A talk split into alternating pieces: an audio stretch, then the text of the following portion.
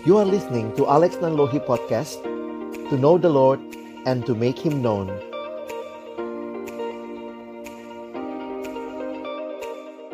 Selamat sore dan salam sejahtera untuk kita semua. Shalom. Kami mau menyapa dulu ini Kak Alex. Eh, apa kabar? Terima kasih sudah bisa menerima undangan kami untuk melayani bersama. Shalom, untuk, terima kasih. Shalom.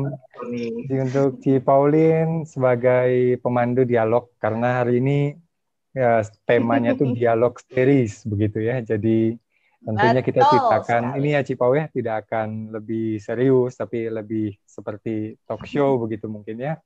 Yes. Akan dipandu sama Cipaulin. Halo Cipau. Ya, tadi dalam video itu uh, sangat menarik karena ada semacam tawaran untuk bisa bergabung bersama di STTB. Jadi bagi partisipan yang ada di ruang Zoom ini, bahkan juga yang mungkin di YouTube channel yang live, kami mengundang tanggal 25 ini kami akan membuka lagi uh, rumah kami atau open house secara virtual untuk uh, Bapak Ibu Saudara sekalian yang ingin bergabung di dalam program Pasca Sarjana. Ya. Ada program apa saja Cipau ya? Ada MTH, ada Master Teologi, Magister Teologi, Magister Pendidikan Kristen, Emin ya, Emin Marketplace dan juga ada Emin Pastoral Ministry. Jadi bisa dicek di websitenya kita www.sttb.ac.id. Ya, thank you banget ya. Uh, mungkin ya. nanti memperkenalkan secara lengkap ya Kak Alex uh, sama Cipau cuma Cipaulin adalah seorang uh, dosen ya dosen di Christian Education di STT Bandung sedangkan sepintas saya baca CV-nya uh, Kak Alex ini uh, aktifnya di Perkantas betul ya Perkantas Jakarta ya Kak Alex Iya, Boleh betul. ditambahin sedikit perkenalannya mungkin uh, ketertarikannya, hobinya, sudah punya anak berapa begitu. Silakan Kak Alex. Oh, anaknya ribuan kalau Kak Alex. ya, saya uh, saat ini melayani di pelayanan perkantas di Jakarta, melayani siswa mahasiswa secara khusus dan um, saya sudah menikah, istri satu, kami belum ada anak dan tapi ya itu kayak kata Ibu Pauline, Paulina, saya banyak anak rohani gitu ya. ya Tuhan berikan kesempatan untuk melayani dan saya pikir ini satu passion yang Tuhan kasih karena saya juga adalah orang yang mengenal Tuhan di masa muda saya dan saya melihat ini jadi peluang yang Tuhan berikan untuk melayani generasi muda juga. Mungkin itu perkenalan singkat. Thank you, Kak Alex gitu ya. Jadi kayak Bapak Abraham ya banyak anak gitu. Ya, ngomong-ngomong hari ini kita akan uh, berdialog atau mungkin bercakap-cakap secara apa ya, secara santai begitu ya. Kalau di rumah ada kopi atau mungkin cemilan, mungkin nanti Wah, uh, asik nih. Ya, lebih asik Wah. begitu. Apalagi hujan-hujan begini ya, di Paulin di Bandung. Ini ya. hujan-hujan ya.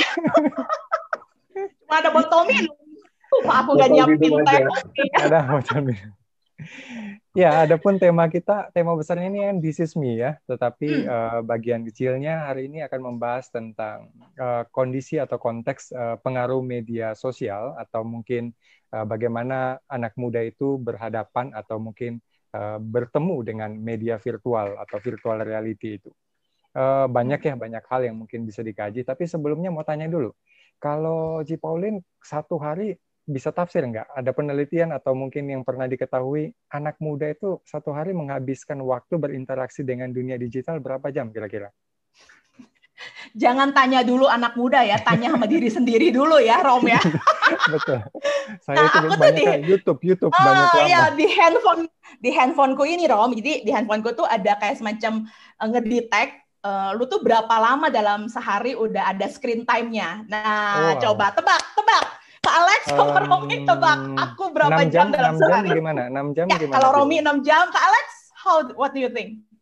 Uh, mungkin lebih dari 6 jam. ya. 10 jam. 10 jam. Oh my god. Maksud iya, kadang-kadang aku suka nyampe sampai 10 jam. Jadi kalau misalnya akunya aja, gue nya aja itu bisa 10 jam ya. Kalau anak-anak mungkin minimal 7 8 jam kali ya. Hmm, coba, okay. coba ini teman-teman yang ada di yang ada di ini ya, yang ada di Zoom coba, coba teman-teman tulis gitu ya, apa namanya, berapa lama sih biasanya kalian dalam sehari nanti kita bahas. Kalau sekarang ya. lagi kuliah online, itu minimal ya, pasti ya. dapat lima jam dapat ya. Lima kan jam ya, lima jam minimal. Ya. 11 jam tuh. 11 jam tuh ada jawaban. Tuh. 11 jam. My god. Wow. 11 jam itu apa? TikTok mungkin berapa jam, wow. Instagram berapa jam Iya, ya ini di apa di di live chat. 9 jam. Coba kalau di live chat berapa banyak? Coba aku tanya ya, berapa jam sih uh, sehari? Aku tanya ya. Ini lumayan nih, lumayan. Ah, ini responsif banget. Uh, dari bangun sampai tidur lagi loh, Bu Paulin, si Paulin. Huh? Wow. Jujur Pak. Good. ya, uh, saya lanjut sedikit. Ini ada ada catatan sedikit ternyata kalau di media sosial itu kalau dilihat yang negatif banyak yang positifnya ya si Pauline, uh. Alex tapi yang negatifnya itu seperti mungkin ya hedonisme konsumerisme itu kayak begini. Saya heran ya kadangkala cuma ngobrol sedikit baik di chatting ataupun di postingan tentang umpamanya tentang buku tiba-tiba masuk aja tuh di Instagram itu iklan hmm. buku begitu. Hmm, benar ya Kak Alex ya? Itu algoritmanya udah seperti itu ya apa yang kita searching itu yang balik terus ya. Oh, oh lama kelamaan kita nggak tahan juga pingin beli lama-lama habis tuh konsumerisme ya. tinggi ya ternyata ya dengan apa semua media sosial yang ada ini ya. Iya, makanya bisnis ekspedisi itu menguntungkan sekarang ya. Semua orang kirim-kirim barang sana sini. Wah, banyak banget ya. Betul. Uh, betul juga ada ada ada kasus lain ya, Ci Pauline kayak pornografi, cyberbullying hmm, itu juga hmm, mengerikan hmm, sekali ya. Iya, makanya mungkin? Enggak, makanya aku mau mau kasih kasih beberapa hal ya Romi sebelum nanti masuk ke Kak Alex yang ngomongin soal hmm popular culture lah, lalu problematika uh, gimana kita menyikapi problematika yang ada. Jadi aku mau mau share screen sedikit ya Rom ya karena kalau buat aku okay, sih okay. kita Good. perlu lihat juga what's happening gitu ya. Jadi uh, aku akan buka dulu Bapak Ibu sekalian ini apa namanya uh, konteks yang ada sekarang ini di lapangan gitu ya bahwa yang namanya apa uh, anak muda itu, ini saya ambil dari dua fakta yang ada, fakta yang terjadi di lapangan berdasarkan bilangan riset gitu ya, research bahwa ternyata memang ini tahun 2017 dan hanya sampelnya 4.000 orang ya.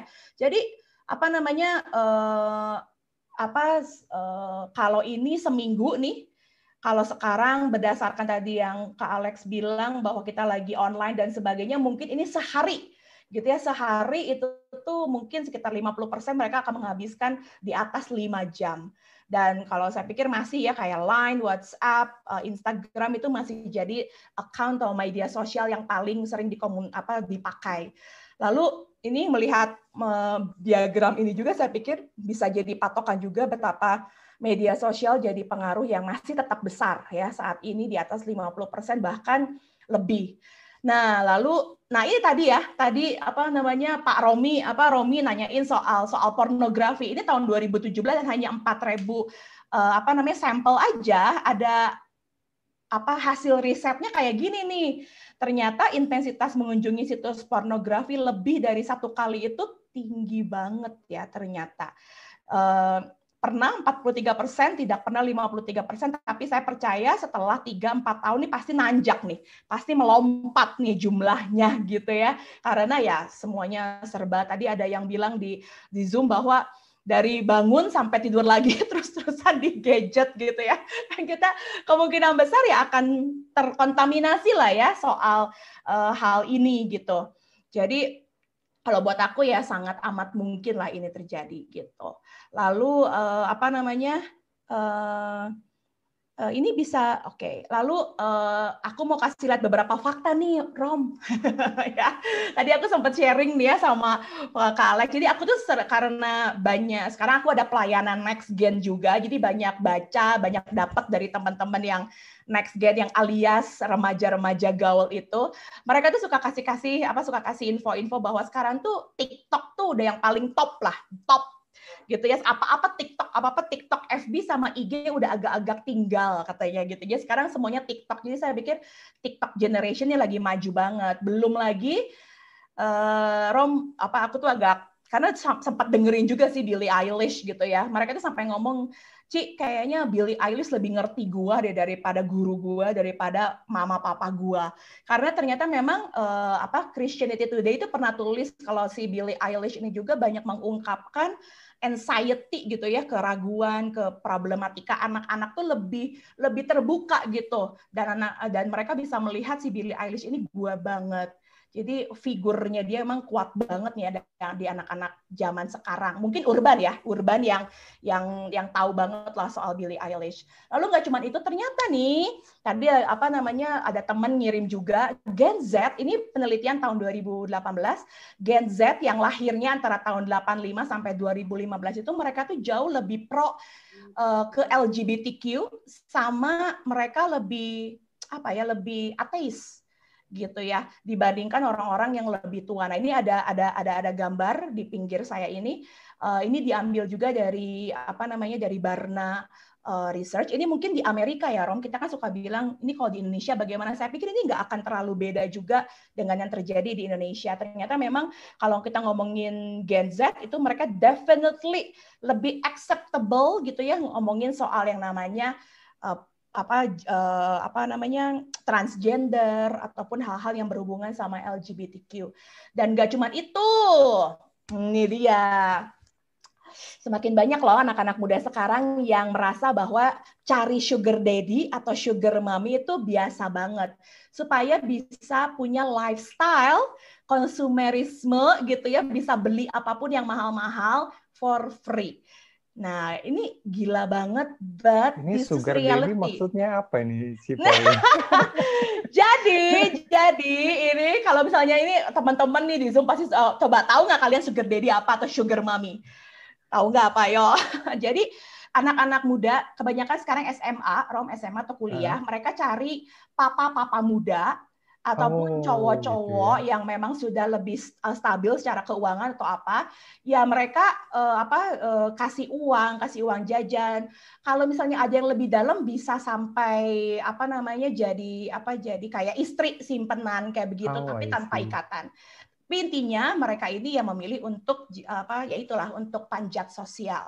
Jadi hmm. uh, supaya bisa dilihatin di media sosial kalau gue punya ini, punya itu, apa dan sebagainya. Jadi bisa jadi ajang panjat sosial. Gila ya, ini what's happening in our society itu gila banget. Jadi waktu aku denger nih ya, aku denger dari anak-anakku yang, hah? Is it real? Gitu ya nyata banget hello lu jangan tinggal apa jangan tinggal di dalam kepompong lu aja makanya Ci kayak gitu ya. This is real gitu ini yang terjadi. Lalu uh, most of them kebanyakan dari mereka udah nggak tertarik lagi ya sama mega church. Apalagi semenjak pandemik seperti ini enggak deh enggak mega church lagi atau ya bahkan dari mereka mungkin udah nggak bergereja lagi. Nah ya, lalu yang terakhir kalau ngomongin soal virginity um, keperawanan, hmm, kayaknya kita udah nggak usah ngomongin kayak gitu lagi sih. Ini hal-hal yang relatif banget deh, kayaknya nggak usah dibahas deh. Kayaknya ini hak semua orang, dia mau perawan atau nggak perawan, mau bujang atau nggak bujang apa dan sebagainya. That's people's right. Ya jadi hmm. sekarang tuh serba relatif gitu loh, relativitasnya tinggi banget gitu loh Rom. Jadi dengan semua fakta-fakta, problem-problem yang ada saat ini, aku jadi punya kayak kesimpulan gitu ya bahwa gila ya, anak-anak zaman sekarang yang mungkin kita layani itu adalah anak-anak yang tinggal di dunia ekstrim yang berbeda. Maksudnya gini loh, jadi yang pertama ekstrim yang gelap banget, yang apa namanya nonton film porno lah, apa seks bebas lah gitu ya, bahkan mungkin mereka drugs addict lah, minum minuman keras lah, lalu apa namanya uh, stalking orang lah, kirim-kirim bina apa namanya uh, hoax dan sebagainya lah. Lalu mereka juga banyak yang depresi, mungkin karena perceraian orang tua mereka, karena kasus bullying.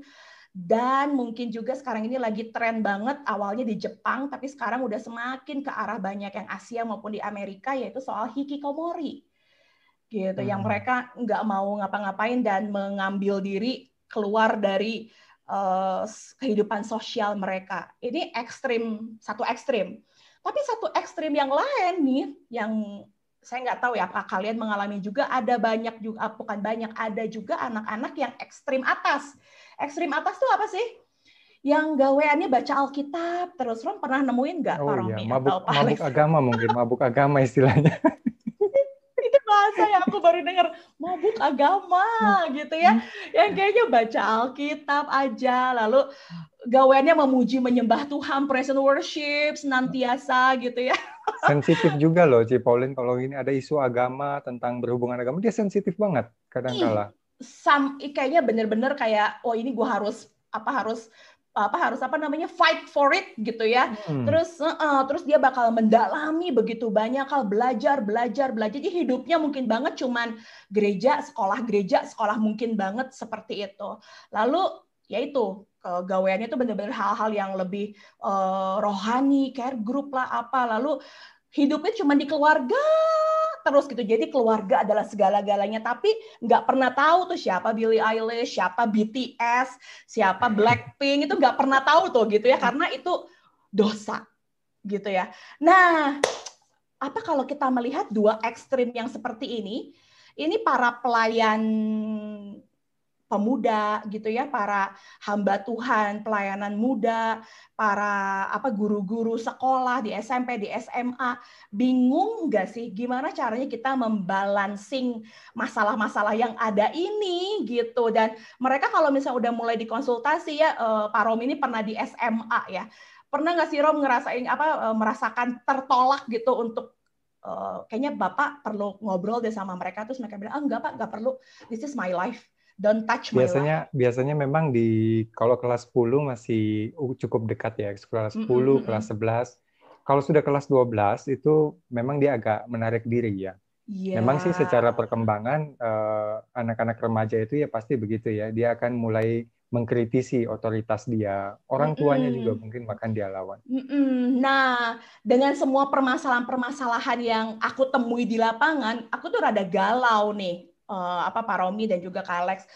Jadi sebenarnya harus gimana sih? Sebenarnya dengan apa yang terjadi di lapangan saat ini, apa sih yang harus kita lakukan? Apakah memang gara-gara pandemik, jadi kesannya tuh masalahnya jadi besar.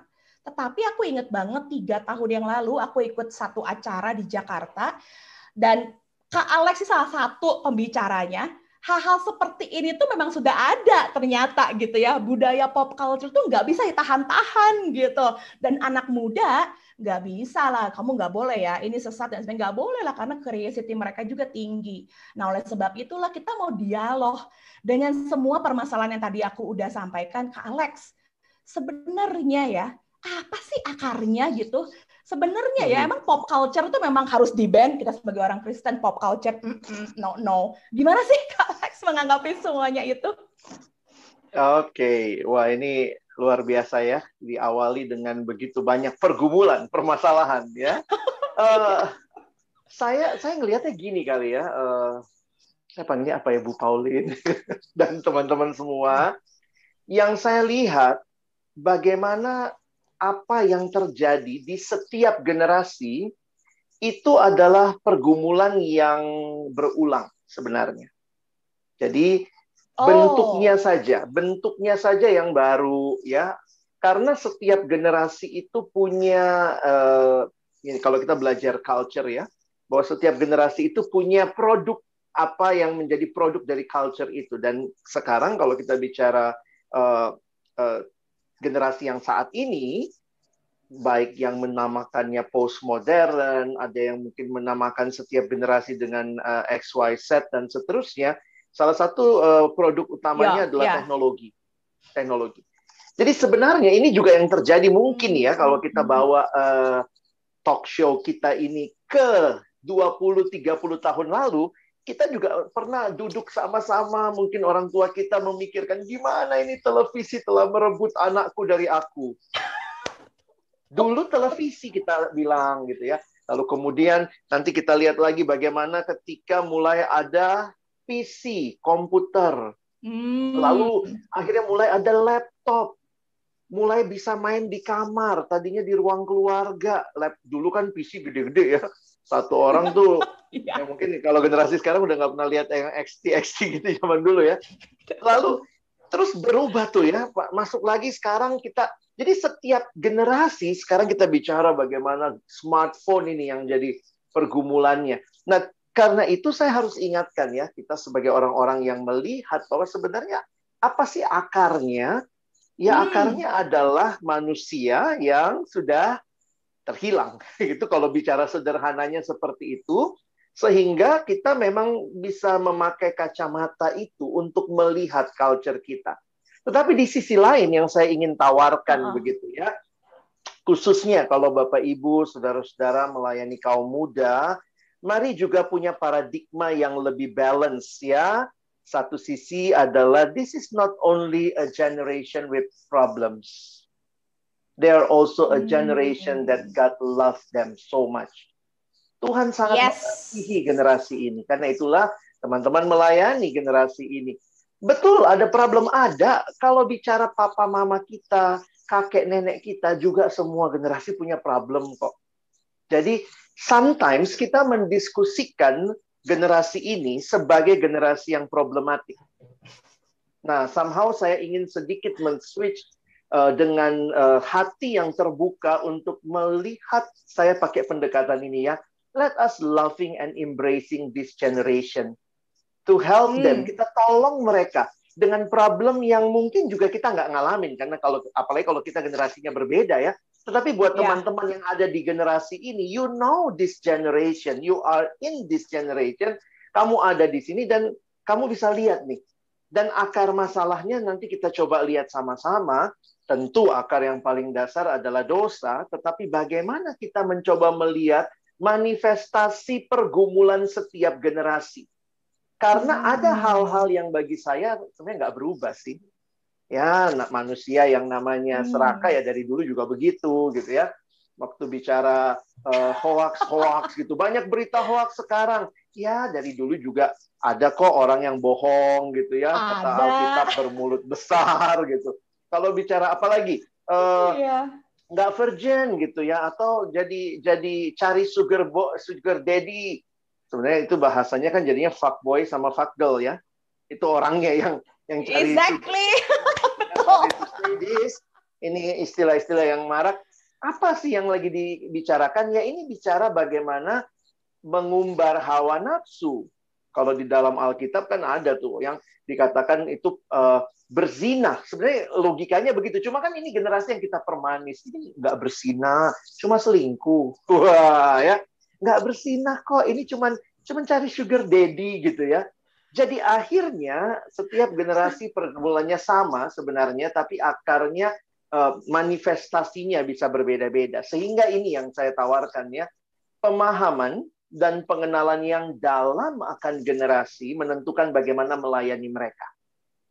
Jadi tentu ya memang uh, saya setuju ya, saya juga data-data saya sama dengan Ibu Paulina ya. Sebenarnya kalau saya lanjutkan ini semua data-data yang sudah disampaikan tadi begitu ya semua sama kok kita sumbernya sama ya pada lihat uh, bilangan research dan segala macam cuma akhirnya saya mengatakan begini please tempatkan survei dengan tepat dalam arti begini ini hmm. mungkin survei yang menggambarkan secara umum tetapi di mana teman-teman uh, para pelayan kaum muda saat ini berada tolong dalami lagi apa konteks anak muda anak remaja mungkin yang ada di tempat saudara. Karena saya juga sadar ya beberapa kali karena dapat kesempatan pelayanan keliling gitu ya. Wah kita kalau di Jawa tuh yeah. sangat luar biasa sama medsos. Tapi ternyata di beberapa daerah nggak seperti itu. Jadi ketika kita misalnya memberikan uh, masukan atau apa kita perlu tuh tahu konteksnya seperti apa. Kalau ditanya apakah memang anak-anak kita banyak pakai TikTok? Survei dulu, di gereja saudara. Lihat dulu apakah banyak kalau gereja urban mungkin itu akan jadi banyak. Tapi waktu saya ke beberapa daerah bahkan mereka masih Facebookers lebih daripada Instagram. Karena ah, Instagram okay. kepada mereka yang ada di perkotaan.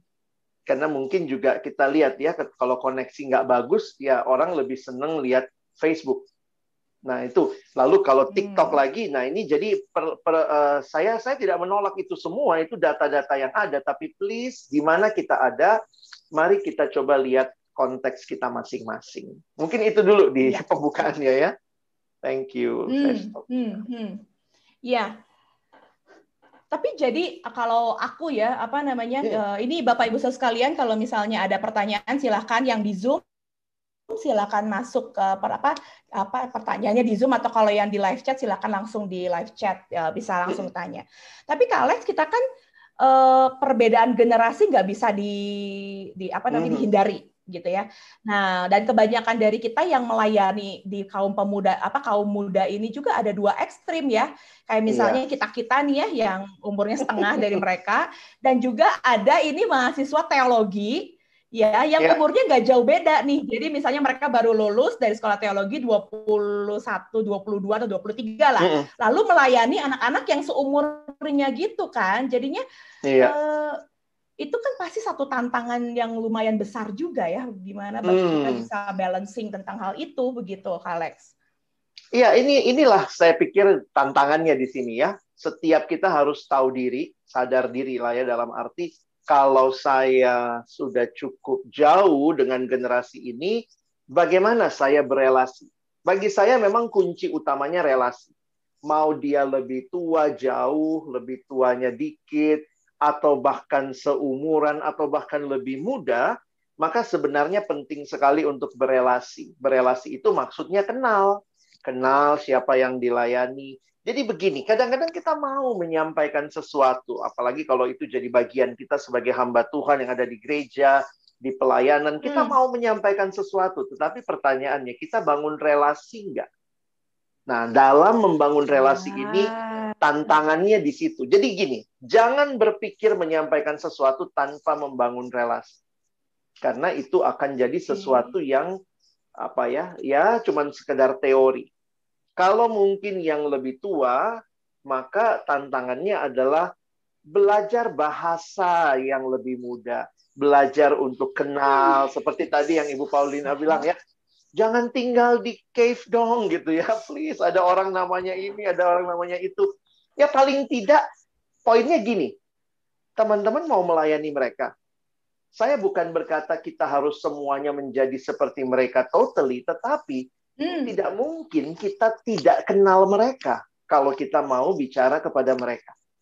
Hmm. Nah, saya lihat sih prinsip Alkitab yang menarik itu kan inkarnasional ya. Ya Tuhan hmm. datang jadi manusia karena mau bicara sama kita manusia. Hmm. Nah, yang seumuran apakah ada tantangan? Saya pikir juga ada ya. Karena hmm. tentu hmm. tidak ada manusia yang exact the same even in the same culture. Sehingga untuk ya, beberapa orang, nah itu kekuatan survei memang ya, survei itu kan bisa menolong kita lihat general, tetapi still setiap individu itu unik. Jadi ada anak yang kayaknya hmm. bisa juga nggak sesuai survei itu. Karena kalau survei ini begini dan begini, tapi dia kok nggak begitu ya. Nah, jadi iya. kerinduan kita untuk membangun relasi dengan orang yang mungkin ini kalau satu culture ya, yang beda dengan kalian lah. Misalnya, saya ketemu tuh ada juga anak remaja nggak suka musik loh. Bingung kan? Padahal ini katanya generasinya musik banget gitu. Apa-apa Spotify, apa-apa Spotify, dengar di YouTube hmm. musik juga. Tapi ada hmm. kok yang nggak suka musik, mau mau gimana? Jadi waktu teman-teman yang mungkin di generasi ini suka musik, ketemu teman yang harus kamu layani, yang tidak suka musik, maka jangan menyamakan dalam arti itu kan berusaha membangun relasi, mengerti, dan akhirnya kita mengerti bukan hanya culture-nya, tapi even individualnya. Jadi saya pikir itu kali ya. Jadi jangan jangan membuat pelayanan remaja ini jadi rumit. Kadang-kadang saya suka lihat ya kita di pelayanan remaja pemuda juga membuatnya jadi rumit. Harus orang muda yang melayani orang muda atau dia harus punya jiwa muda. Kadang-kadang nggak gitu juga ya. Kalau saya melihat lebih kepada bukan umur, bukan perbedaan usia, tetapi dia mau nggak membangun relasi. Karena itu ada yang muda, tapi kalau dia nggak mau bangun relasi, entah dia arogan, dia merasa dialah fokus dari segalanya, ya udah, nggak dia ada di pelayanan itu pun nggak ada pelayanan. Tetapi ada yang tua, agak kolot, jalan udah tertati-tati, tapi dia hadir sebagai oma. Kadang-kadang nggak mesti jadi kakak ya. Kalau sudah tua ya kita mesti lihat ah. umurnya Kadang-kadang kita pikir harus selalu jadi kakak. Enggak. Saya pun sadar betul ya, beberapa orang udah manggil saya Om. Anak remaja. Ya Om. self denial ya, self denial. Gitu ya. Gimana itu ya? Tapi akhirnya belajar untuk melihat jangan menjadi tidak otentik. Kalau tiba-tiba saya hmm. berpakaian seperti mereka, mungkin dalam batas tertentu oke. Okay. Tapi kalau tiba-tiba saya pakai slim fit misalnya, udah body begini pakai slim fit, hadir dekat mereka, kesannya kayak jadi sama dengan mereka. Mereka bukan bilang, wow, Kak Alex hebat. Tapi jijik lihat om-om kayak gitu, misalnya ya. Jadi saya udah makin sadar, kalau teman-teman makin lama di pelayanan remaja, pemuda, kita pun makin sadar apa peran kita. Tidak selamanya jadi kakak tidak selamanya jadi koko, hmm. jadi cici. Karena kita makin tua, kalau kita tetap di situ, umur kita tuh udah seumuran papa mamanya mungkin. Udah seumuran benar, opa benar. omanya. Jadi mari kita bisa kenal generasi ini, tapi kita kenal diri kita juga sih. Untuk tahu ya bagaimana berperan dengan baik. Hmm, oke. Okay. Ada ya, satu lagi saya mau tambahin ya. Ada yang bilang gini. Ya, sure, sure. Khususnya buat kita yang tua ya, katanya pelayanan kaum muda itu itu ibaratnya jadi misionaris antar budaya, cross cultural ministry. Jadi sama tuh. Oke, okay. maksudnya kalau, apa nih? Kalau ada misionaris dari budaya Amerika misalnya, mau datang ke Indonesia, dia mesti ngapain? Belajar bahasa, belajar budaya. Nah, kita tuh makin tua tuh cross cultural ministry loh, kepelayanan kaum muda. Kita mesti belajar bahasa mereka karena jangan sampai kita ngomong mereka nggak ngerti atau kita kasih contoh yang bahasanya bahasa kita gitu ya. Nah, hmm. jadi saya melihat iya juga ya waktu dikatakan uh, cultural ministry for some people. Saya pikir iya juga.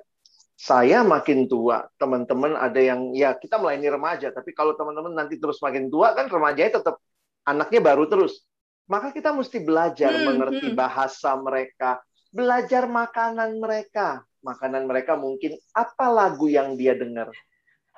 Kadang-kadang tuh misionaris paling makanan susah mereka belajar odading makanan ya. Gitu ya. Odading. itu biasanya misionaris kan paling susah belajar makan ya.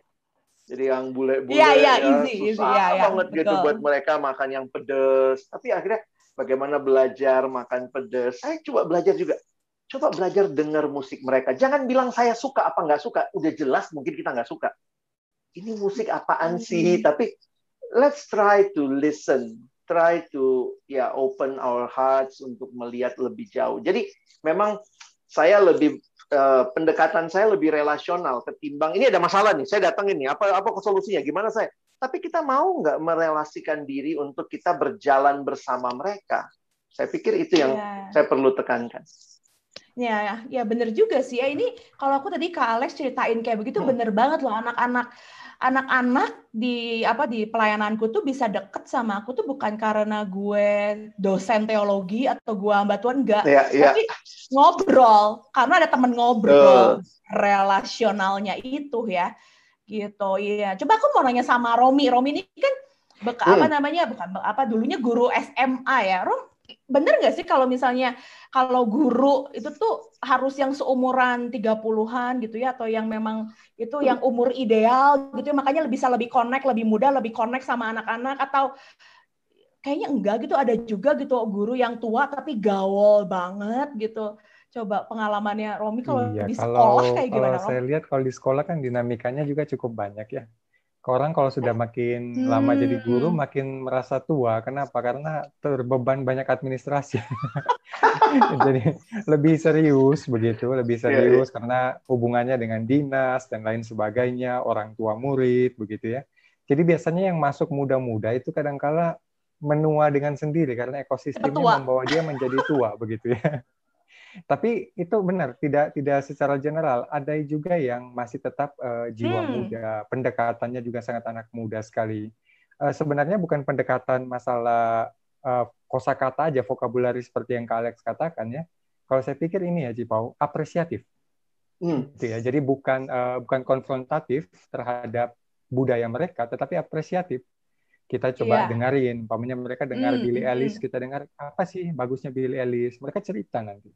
Nah, itu mungkin kalau saya sih lihatnya ada guru yang berhasil hmm. karena dia punya pendekatan yang lebih apresiatif.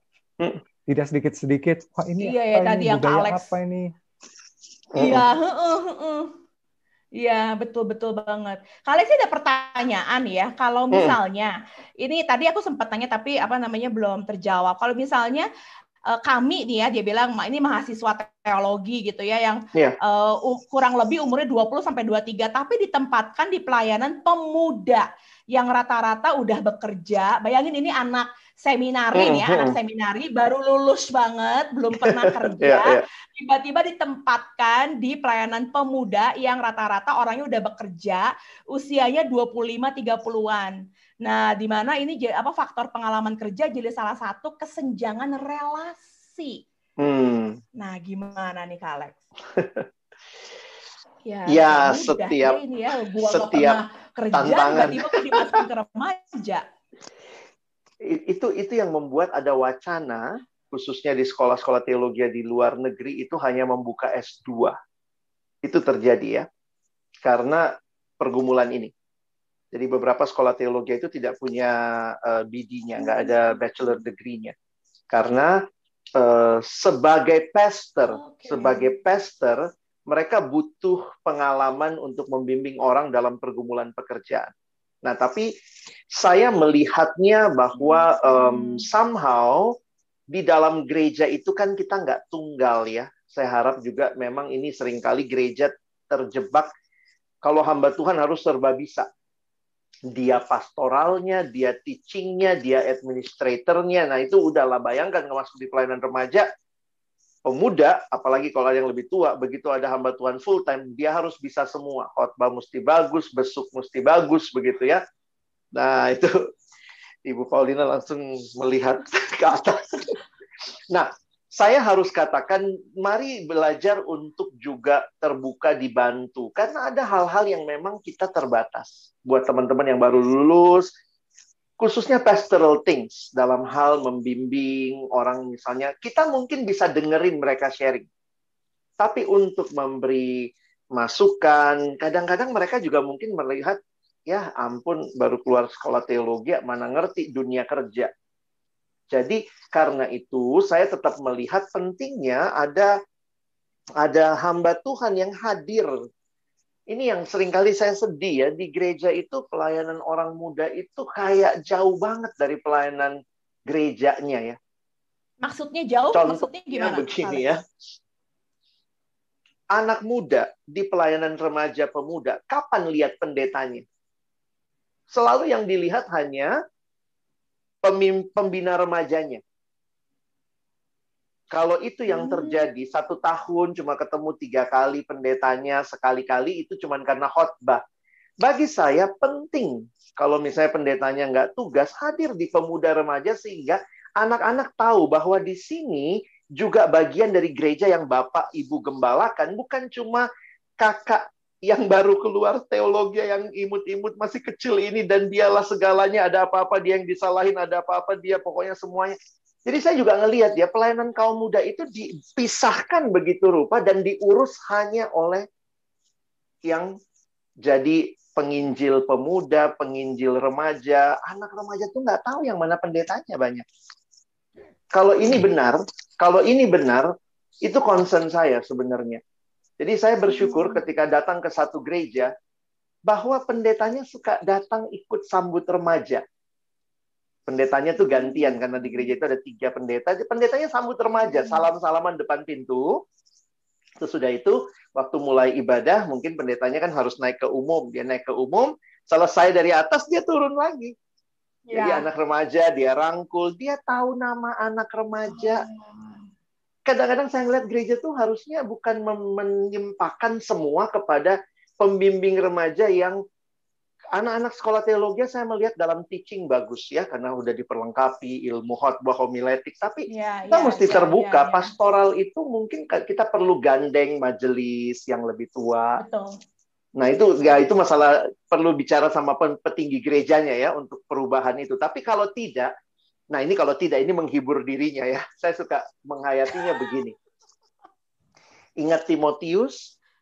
Timotius masih muda, kurang pengalaman. Tapi Paulus ingatkan bahwa karunia Tuhan cukup buat Timotius. Jadi ya Amen. itu yang saya bilang tadi sedapat mungkin ciptakan environment yang ada orang-orang ya yang pengajaran mungkin anak keluaran teologi, pastoral mungkin ada hamba Tuhan, ada majelis, ada kakak pembina pemuda remaja yang mungkin bahkan lebih pengalaman dari mahasiswa teologi yang baru lulus. Tapi juga kalau tidak ada, maka kita pun harus sadar bahwa Tuhan pasti kasih kekuatan. Hmm. Ya, itu itu mesti kita. Saya juga ingat ya, ya ini ya. kalau sekali ya. menghibur diri lagi ya. Tuhan Yesus itu lebih muda loh daripada murid-muridnya. Pernah survei enggak? Petrus itu kan lebih tua dari Yesus. Kemungkinan Yesus seumurannya itu sama Yohanes mungkin sama Yakobus, tapi hmm. murid-murid Yesus Yakobus. yang lain diperkirakan hmm. lebih tua. Jadi sebenarnya tidak ada masalah hmm. dia lebih tua lebih pengalaman. Tentu pengalaman karena umurnya lebih banyak ya. Tapi jangan berpikir begitu juga Betul. bahwa banyak hal yang bagi saya uh, tanpa pengalaman itu juga sesuatu yang penting disaksikan. Contohnya misalnya kita kan nggak usah punya pengalaman tentang neraka untuk mengkhotbahkan neraka ya. Jadi nggak usah takut gitu teman-teman ya. Nggak mesti semua harus punya pengalamannya baru saya sampaikan. Saya pikir jangan tertekan dengan hal seperti itu. Kita menyampaikan firman karena itu kebenaran. Bukan hanya karena kita pernah mengalami.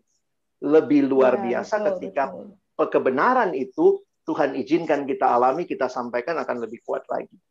Mungkin itu. Iya. Terus kalau kata aku, um, ini coba ya Romi bisa kasih uh, apa tambahan tambahan juga. Kalau kata aku ya kadang-kadang uh, Kak Alex, kalau misalnya kita tuh udah lulusan teologi itu bukan berarti kita tahu segala sesuatunya. Jadi jangan sok, jangan apa, jangan sombong gitu. Jadi masuk ke gereja iya. tuh kayak eh gue hamba Tuhan nih, gue hamba Tuhan ya. Ini gue papa muda. Emang sih lo lebih tua, tapi gue hamba Tuhan. Dia nggak bisa gitu juga oh, iya. gitu ya. Kalau aku sih setuju betul. banget soal balik lagi ke relasi gitu ya bahwa maksudnya ya gue gue memang masih muda sih. Tapi ya hmm. gue datang sebagai seorang adik mungkin ya kalau disebut sebagai seorang hmm. adik sebagai seorang kakak ya udah gitu. Kalau misalnya mau tahu tentang Tuhan dan gue bisa ngedoain lu seenggaknya ya itu ya I I do my part gitu. Jadi jangan jangan ya, merta keluaran seminari jadi ting langsung derajatnya berupa lebih tinggi gitu. Jadi atau merasa itu ya bisa jawab semua pertanyaan padahal juga ya uh, kita terbatas ya. Bener. Iya, betul. Ini saya pikir apa ya memang aku setuju banget loh. Aku uh, aku jadi berpikir tadi ya pendeta gerejaku berapa sering ke pemuda eh, atau ke remaja ya. Jangan jangan ya, diucuk-ucuk nanti nanti dimarahin pendeta loh. enggak, enggak, enggak. Memang benar kalau saya bicara Tapi begitu ini... pendeta banyak tersinggung soalnya. nah kayaknya ini Romi mau cerita Rom pengalaman di. Oh, ya. hmm. Iya, Gimana kalau saya pikir ya di Paulin sama Kak Alex ada ada mekanisme kayak pemuridan kayak begitu ya dalam hmm. arti hmm. kadang-kala kita hamba Tuhan itu kan merasa ya tadi tuh tahu kebenaran, penjaga kebenaran, sudah mengerti teologi dan lain sebagainya. Sebenarnya hal-hal yang berbau pastoral itu bisa juga dididik nih ya pemimpin-pemimpin yang dari awam berikan mereka porsi untuk berkhotbah belajar firman jadi nanti mereka akan menjangkau dan mereka lebih ngerti konteks pekerjaan dan konteks rumah tangga kalau di di pemuda begitu ya mm. ya itu mungkin butuh kerendahan hati untuk membuka mm. diri bahwa iya. uh, tanda petik kuasa mimbar itu bukan hanya di hamba Tuhan mm. saja tapi nggak tahu ini ini uh, apakah hmm. uh, terlalu kontroversial gimana Kak Alex? Atau mungkin ini kali Pak Romi ya, ketimbang misalnya ya kita tahu juga ya karena uh, mimbar itu juga di satu sisi juga Tuhan kasih karunia ya, ada orang-orang yang memang karunianya khotbah atau apa ya dan ini teman-teman yang dari lulusan seminari itu terlatih lah dilatih khotbah jadi walaupun mungkin bakatnya sedikit tapi karena latihannya banyak jadi dia terbentuk maka saya lebih berpikir invest waktu untuk kita bisa khotbah kebenaran, lalu kasih waktu untuk profesional sharing. Itu bagus. Hmm. Jadi ketimbang profesionalnya hmm. disuruh sampaikan Alkitab, aduh. Itu ada, ada istilahnya sekarang itu Kalex kayaknya memang interaktif preaching ya kayak begitu. Jadi, yes. jadi dua bukan monofonik tapi bukan monofonik, ya. ada suara yang lain. Setuju. Jadi kasih kasih 10 ya, menit kepada setuju. orang yang ahli di bidangnya. Saya pikir ya apa yang ya saya nikmati juga kan kadang dengar-dengar istri dengan vokasio. Vokasio itu selalu ada dua kan, ada yang uh, hamba Tuhan lalu ada yang sharing. Jadi itu karena belum tentu semua hamba Tuhan pernah mengalami dunia pekerjaan yang profesional misal. Jadi itu hmm. itu caranya ya ketimbang hmm. Yang satu berjuang jadi profesional di bidang ekonomi nanti hamba Tuhannya belajar ekonomi lagi pusing gitu ya. Atau yang ekonomi disuruh hmm, khotbah hmm, gitu. Ya, itu ya. tambah pusing dia nanti nggak kuat nanti pesan firmannya. Ya, eh, aku jadi ingat, aku jadi ingat ada satu gereja di Bandung ini. Sekarang ini kalau mereka khotbah remaja atau pemuda hmm. itu, si hamba Tuhan itu cuman short banget 15 menit kayak gitu. Terus hmm. ada anak mudanya di apa itu, jadi kayak dia tuh kayak sharing tentang hidupnya ya, dia, ya. gagalnya dia dan sebagainya. Jadi closing lagi. Jadi bentuknya kayak burger gitu loh. Jadi hamba Tuhannya yes. ngomong dulu, anaknya ngomong apa, lalu di hamba Tuhannya berdoa dan jadi konklusi. Aku pikir itu mungkin bisa jadi salah satu solusi ya tadi yang ditanyakan Benar. gimana caranya kalau dia masih muda apa. Jadi apa bisa bisa sama-sama gitu jadinya work together gitu ya untuk pelayanan kaum muda ini ya di di ya. pelayanan di luar negeri saya saya bukannya mengatakan luar negeri selalu baik ya banyak hal yang mereka mesti belajar dari kita juga hmm. tetapi beberapa kali juga dalam pelayanan kami saya juga menyadari jadi uh, ini contoh aja ya tahun lalu Eh, dua tahun lalu kami ada konferensi internasional dari pelayanan kami sedunia. Kami kan melayaninya mahasiswa. Nah, itu komite internasionalnya itu mempercayakan ada tiga mahasiswa yang dibimbing untuk menyampaikan eksposisi Alkitab di depan international meeting seluruh dunia. Kenapa? Karena dia bilangnya wow. begini. Ini kalimatnya dia yang menarik adalah kita melayani mahasiswa, tapi kenapa kita nggak percaya kepada mahasiswa? Ya tentu mereka dibimbing, harus dibimbing. Jadi saya melihat ya. sering kali pelayanan kaum muda, tapi orang muda di situ cuma jadi tamu. Padahal, nah ini kalau kita masuk ya, apa yang membuat media sosial itu digandrungi? Saya orang yang belajar komunikasi, dan waktu saya belajar di kuliah komunikasi, saya belajar juga salah satunya tentang iklan. Jadi waktu saya belajar tentang iklan, okay. salah satu yang saya sadari, orang yang bikin iklan itu, survei pasarnya tuh luar biasa. Harus sangat-sangat tepat, kira-kira begitu. Nah, jadi waktu saya coba terapkan ya, siapa yang paling ngerti anak muda sekarang? Oke, kita bilang yang ngerti anak muda sekarang media sosial. Instagram, yang ngerti itu adalah uh, semua yang yang yang media sosial ya dan apa salah satu nilai yang ada kenapa anak-anak suka dengan Instagram? Karena mereka diberikan ruang kontribusi. They create the ah. content. Nah ini dalam pola gereja yang mungkin menganggap orang muda itu tamu yang harus dikasih banyak pembinaan. Mereka ini generasi bermasalah. Jadi datang aja, mereka dengar firman yang banyak, bikin retret, tantang mereka. Jadi mereka more just sit ya, datang duduk dengar pulang. Nah ini saya nggak tahu nih kalau kita seperti ini terus, hati-hati kita juga kehilangan ya bahwa orang muda makin nggak suka ke gereja. Kenapa? Itu tempat yang paling bosen. Kenapa main Facebook, main Instagram hmm. bisa 6-7 jam? they can participate, hmm, they hmm, can hmm, do hmm. something there. Yeah. Di gereja they laid back. Yeah. Nah, ini ini yang saya lagi coba yeah, berpikir benar, ya. Benar, benar. Kalau kita benar-benar kenal anak muda kita, harusnya kita juga kenal bukan masalah baik atau tidaknya dulu ya, tetapi polanya. Apa sih yang sedang mereka dan itu bukan cuma anak muda, kita juga kan nggak suka ya, cuma diceramahin tanpa kita dikasih kesempatan yeah. untuk Nah, itu. Ini ada iya. pertanyaannya yeah. si Paula yeah. sama Kak Alex. Hmm. Katanya kalau iya. pelayanannya yeah. itu seumuran sering cekcok begitu. sering salah paham gitu. Ya. Alex mengalami juga tadi di perkantas ya kan kalau anak-anak muda kayak gitu pasti kan. Nah, Makanya saya, saya saya lihatnya gini. Uh, nah ini saya beberapa kali kan coba pelajari juga how to deal with this gitu membuka ruang kontribusi, membuka kesempatan. Akhirnya saya belajar ilmu facilitating. Kalau teman-teman bisa ilmu perhatikan gitu ya. Facilitating. Iya. Itu itu di di dunia profesional sekarang itu udah umum sekali facilitating itu kalau kita ikut training-trainingnya itu itu bisa sampai 8 sesi dengan harga sekitar berapa 7 8 juta gitu ya. Nah, saya ngelihat facilitating itu kan how to collect IDs. Kadang-kadang kita tulis, kita post it. Pernah lihat nggak rapat-rapat model seperti itu?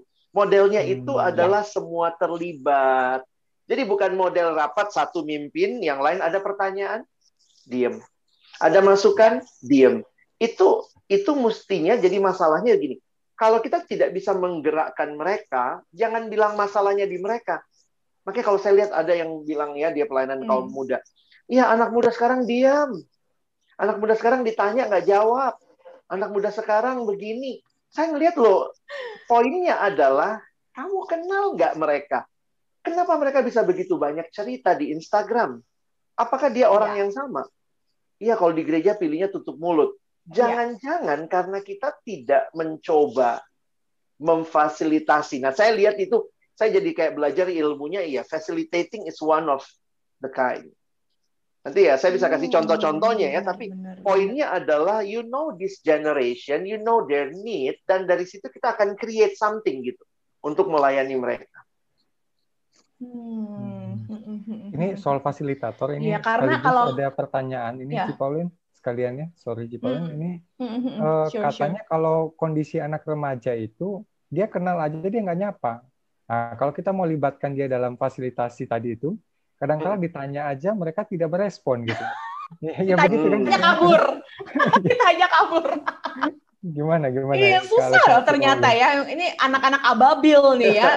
Eh, Alex ini memang nggak mudah iya, nih ya. Coba kita saya, lihat dulu ya. Kita sih. lihat dari sisinya ke Alex nih ya pelayanannya kan banyak ke gereja. Apa nanti kita bahas coba kalau dari sisi sekolah kalau gitu. Dari dua sisi yang berbeda.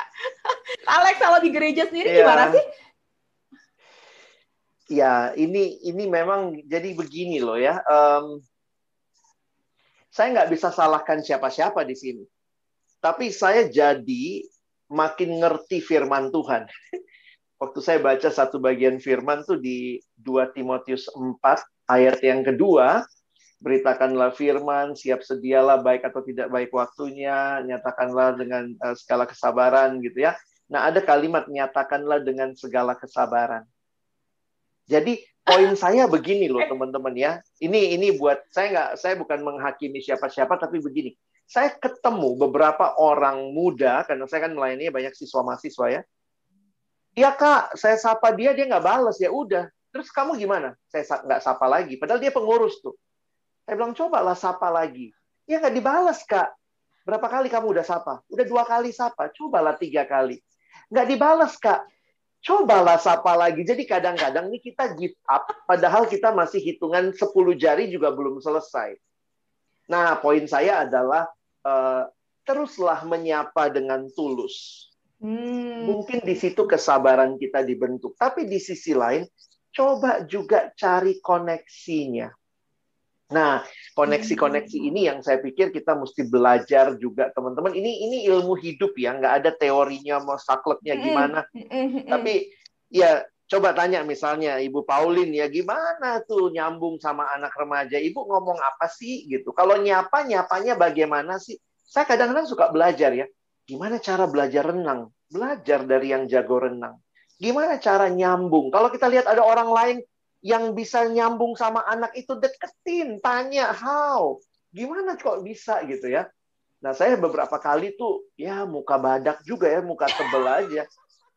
Datengin coba. Minggu ini nggak cocok minggu depan masuk lagi gitu. Ya karena saya bilang gini saya mau melayani mereka. Itu tujuan yang Tuhan kasih beban dalam hati saya. Saya harus bangun relasi. Tidak dibales waktu saya nyapa perjuangan hmm. saya adalah membangun relasinya hmm. sehingga nah ini kalau belajar Alkitab lagi ya membangun relasi itu paling pertama dan terutama bukan teknik menyapa, bukan bagaimana pasang muka disukai, tapi doa. Lihat surat-surat Paulus. Saya coba perhatikan kenapa Paulus bisa begitu hangat sama orang-orang yang dia layani. Karena dia menyebut nama mereka dalam doa. Sehingga waktu ketemu, itu sesuatu yang sudah dia doakan. Bukan dimulai waktu ketemu, tetapi sebelum bertemu, Apakah nama-nama remaja itu ada di hati kita? Apakah nama pemuda-pemuda itu masuk di dalam doa-doa kita? Tuhan dia nggak mau nyapa saya, Tuhan tolong gitu ya. Ketimbang kita sekadar, jadi jangan-jangan kita cuma checklist gitu ya. Oh, saya nyambung kalau saya disapa, cetek gitu ya. Tapi apakah mereka kita doakan? Nah, kalau saya balik kadang-kadang ke prinsip-prinsip Alkitab ya, karena saya pikir yeah. kita sekarang banyak creativity. How to create atmosphere, how to make kadang-kadang gitu ya MC MC. Ayo kita mesti fun ya, semua terlibat ya. Kadang saya pikir iya ya, uh, Paulus nggak seperti itu, tapi kok bisa deket ya? Ah, saya lihat iya. kuncinya doa. Hmm. Ya sesudah itu ya, mari be creative ya. Be creative based on prayer is more powerful than just be creative. Hmm. Mungkin itu. Iya loh. Itu ada kesaksian ya, Ci Paulin. Saya pernah ketemu satu pendeta dari Taiwan ya. Mm Dia itu dekat sama jemaat ya, Kak Alex itu. Uh, jadi dia itu tinggal di gereja. Jadi tiap oh. malam itu dia masuk ke gereja, ruang gereja. Kan biasa orang ke gereja itu kan duduknya di situ-situ saja kan? Iya, iya betul. Jadi dia datang dia doain bangkunya ya. Doain bangkunya si yes. bapak ini, bapak ini. Jadi waktu dia khotbah itu dan apa relasi dia sama jemaat luar Dapet. biasa. Connect Dapat ya. banget. Connect. Iya bener loh, bener banget. Aku tuh jadi keingetan ya sering kali suka ada pertanyaan dari guru sebenarnya Kak Alex dari guru hmm. apalagi guru SMP guru SMA gue tuh nggak relate gitu sama anak-anak gue apalagi apa namanya guru-gurunya tuh kayak ngerasa nih Romi pernah jadi guru juga. Kayak misalnya anak tuh semakin gue omongin semakin gak mau denger. Gitu. Terus apa namanya kayaknya udah nggak nyambung gue sama dunia mereka dan sebagainya. Kalau aku ngerasa mungkin bukan soal nyambung atau nggak nyambung tetapi mungkin hmm. kalau udah jadi guru tuh apa yang keluar dari mulut kita tuh bukannya uh, apa bukannya relasi lagi hubungan tapi udah perintah. Iya, iya. Ya benar. mungkin itu jadinya ma apa didapetin sama anak-anaknya, hmm, bakal minta apa lagi nih? Dia bakal jadi hmm. langsung bikin benteng ya nggak sih? Langsung gitu loh benteng, bikin benteng-benteng. Dan itu yang ngomong itu adalah eh, guru-guru uh, agama dan guru desa. Betul. Ya, jadi kalau kataku memang satu hal yang penting dari yang Kak Alex bilang, mulai bikin relasi ya, mulai bikin relasi dan eh, kali-kali jangan cuma sekedar nanya tugas mana, kenapa iya. ini nggak diberesin, uh, kenapa kamu kemarin sepatunya warna ini? Misalnya apa dan tapi lebih lebih nanya soal eh kemarin katanya kamu jatuh apa mungkin mungkin ya iya, seperti iya, itu apa mungkin build relation ya, ya. Uh, uh, gitu. Jadi kalau kata aku memang memang memang nggak mudah tapi akan selalu ada jalan. Bener nggak sih kak Alex? Kalau yeah uh, ngomongin anak. Saya saya boleh cerita sedikit ya. Saya hmm. tahu lah ya, bahkan sering diundang sama sekolah Kristen. Hmm. Saya nggak membandingkan, tapi saya coba lihat beberapa sekolah yang punya kesungguhan. Hmm. Saya nggak hmm. usah sebut nama sekolahnya, tapi ya. juga saya lihat ini adalah extra ma extra mile dari mile. gurunya. Oke, apa extra nih mile dari gurunya. Hmm. Kemarin misalnya saya mimpin retret sebuah sekolah dan ini kan online ya. Ya. Karena masuknya online, terus kemudian gurunya gini, e, Pak, kami guru-guru ada jam doa untuk siswa-siswa yang ikut retret. Wow. Kami akan berdoa selama 10 hari ke depan, kami akan doain. Dan itu tuh saya agak amazed ya. Maksudnya gini, ini bukan karena guru kan kadang-kadang melakukan itu sebagai tugas ya. ya. Lalu kemudian setiap hari saya di-share pokok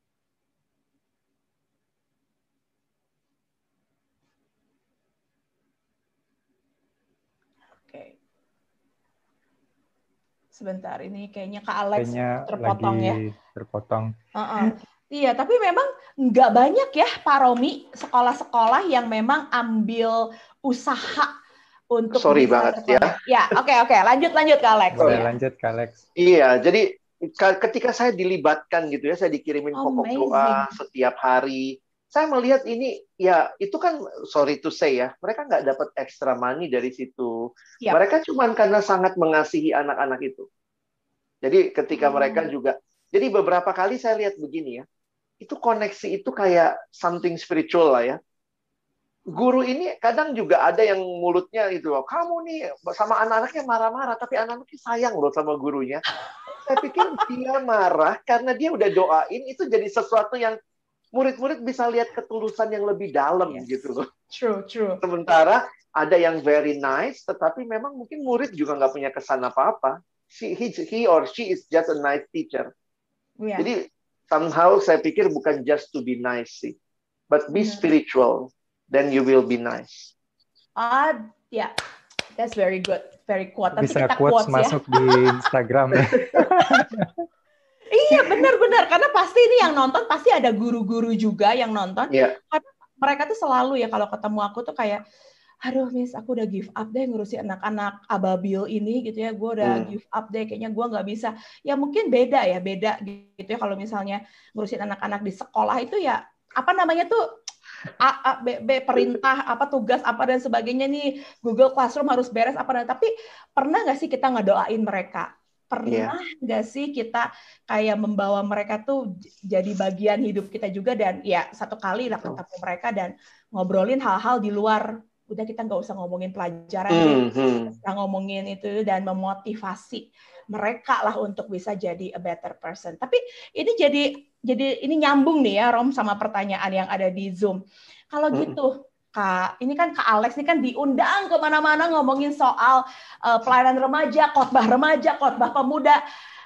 Kak Alex, bener nggak sih kalau khotbah sama anak remaja, pemuda sekarang ini harus yang uh, pakai quotes quotes motivational harus gayanya lu tuh pakai kaos oblong udah gitu pakai hmm. jas gitu pokoknya apa ya pokoknya harus yang lebih motivasi tapi jangan terlalu dalam jangan terlalu berat nanti mereka ngantuk. Bener gak sih Kak Alex?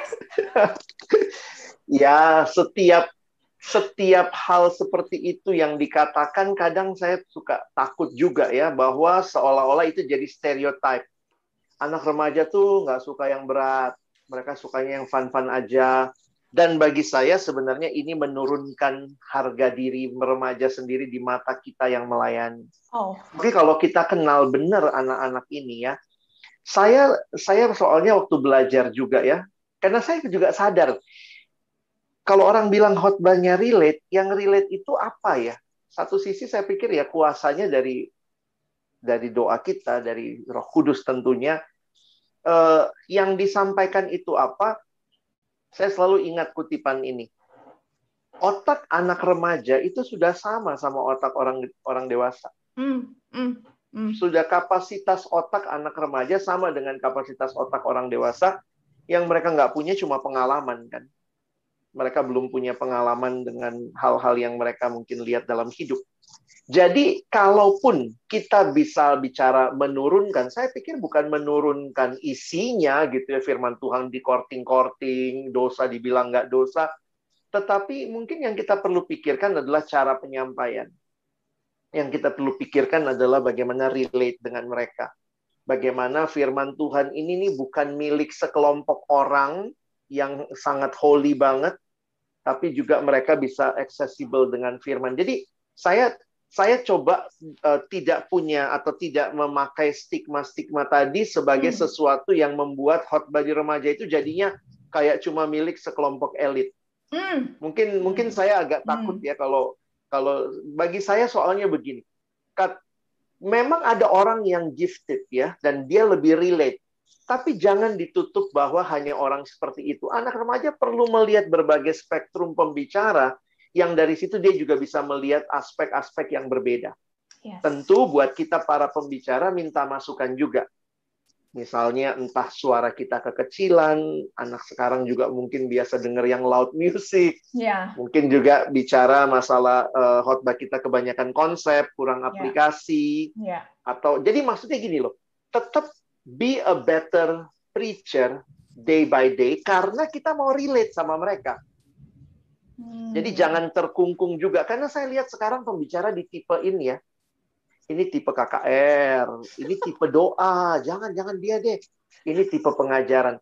Saya sadar itu memang ada orang dengan gift-nya masing-masing, tetapi jangan sampai seolah-olah yang bisa melayani remaja itu hanya orang tertentu. Kadang-kadang ya nggak nggak bisa begitulah. Nggak tahu. Kalau saya keyakinannya seperti itu. Saya melihat karunia punya tempatnya, tetapi ini sesuatu yang Tuhan buka juga kok untuk orang-orang yang lain. Iya, Setuju, setuju, setuju. Kalau pengalaman aku secara pribadi sih, Kak hmm. Eh, Alex ya, suka banyak titipan memang Kak Alex gitu ya. Bu, hmm. hanya 20 menit. Bu, tolong ada calling. Bu, ini tuh banyak anak-anak bermasalah. Jadi titipannya tuh banyak. Iya, Tapi, iya. Sekali lagi ya, kalau misalnya kita mau persiapan, mau persiapan apa pun, persiapan ngajar, hmm. persiapan hmm. khotbah, balik lagi kita bawa dulu ke hadapan Tuhan kayaknya Kak Alex ya. Iya, Tuhan betul. mau kita ngomong apa dulu gitu ya baru eh, ya itulah gitu ya. Karena kita nggak pernah tahu siapa yang kita khotbahin. Siapa yang khotbahin betul. Kadang-kadang tahu begitu banyak tentang mereka it's not them gitu somehow ya. Iya. Saya iya. kadang-kadang juga ini ini pengalaman. Memang memang ini ya kita kita tidak bisa batasin kuasa Tuhan. Momentum juga bekerja dalam hal seperti itu Beberapa kali saya pimpin retret sekolah, gurunya bilang, Pak, ini angkatan paling bandel yang pernah ada di sekolah kami. Jadi kita tuh yang mau khotbah aja udah ketakutan, aduh bandel, anaknya seperti apa. Tapi ketika saya khotbah, itu angkatan yang paling tenang dan mendengar khotbah yang pernah saya lihat. Itu gimana menjelaskannya? Hmm. Terus kayaknya anak-anaknya cuek-cuek. Eh, tapi waktu saya duduk makan sama mereka ya, saya muka badaknya sering gitu ya. Di retret sekolah saya datang gitu. Biasanya mereka tuh, saya bilang, boleh saya duduk di sini? Oh, silakan Pak.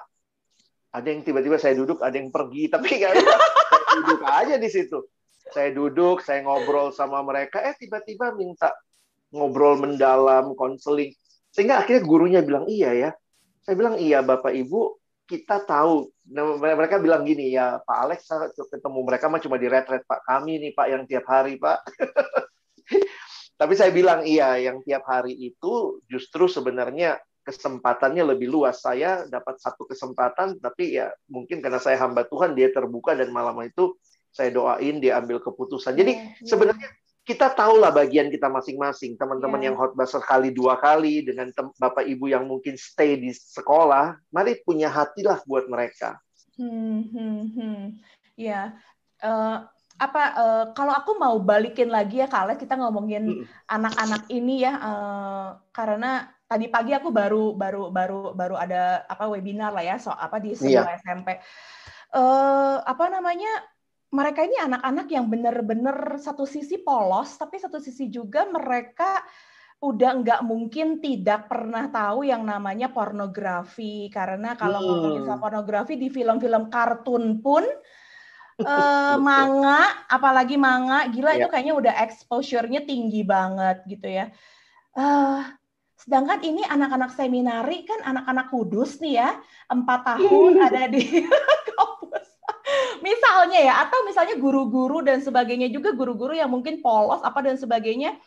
Terus tiba-tiba mereka tanya soal misalnya ya waktu itu ada yang nanya gurunya gitu. Ada yang nanya kalau misalnya uh, ini kita ini kadang-kadang ke Alex uh, saya tuh ya kalau ngomong soal seks dan sebagainya itu kadang-kadang penuh dengan keraguan karena tabu nggak nih ngomongin kayak beginian.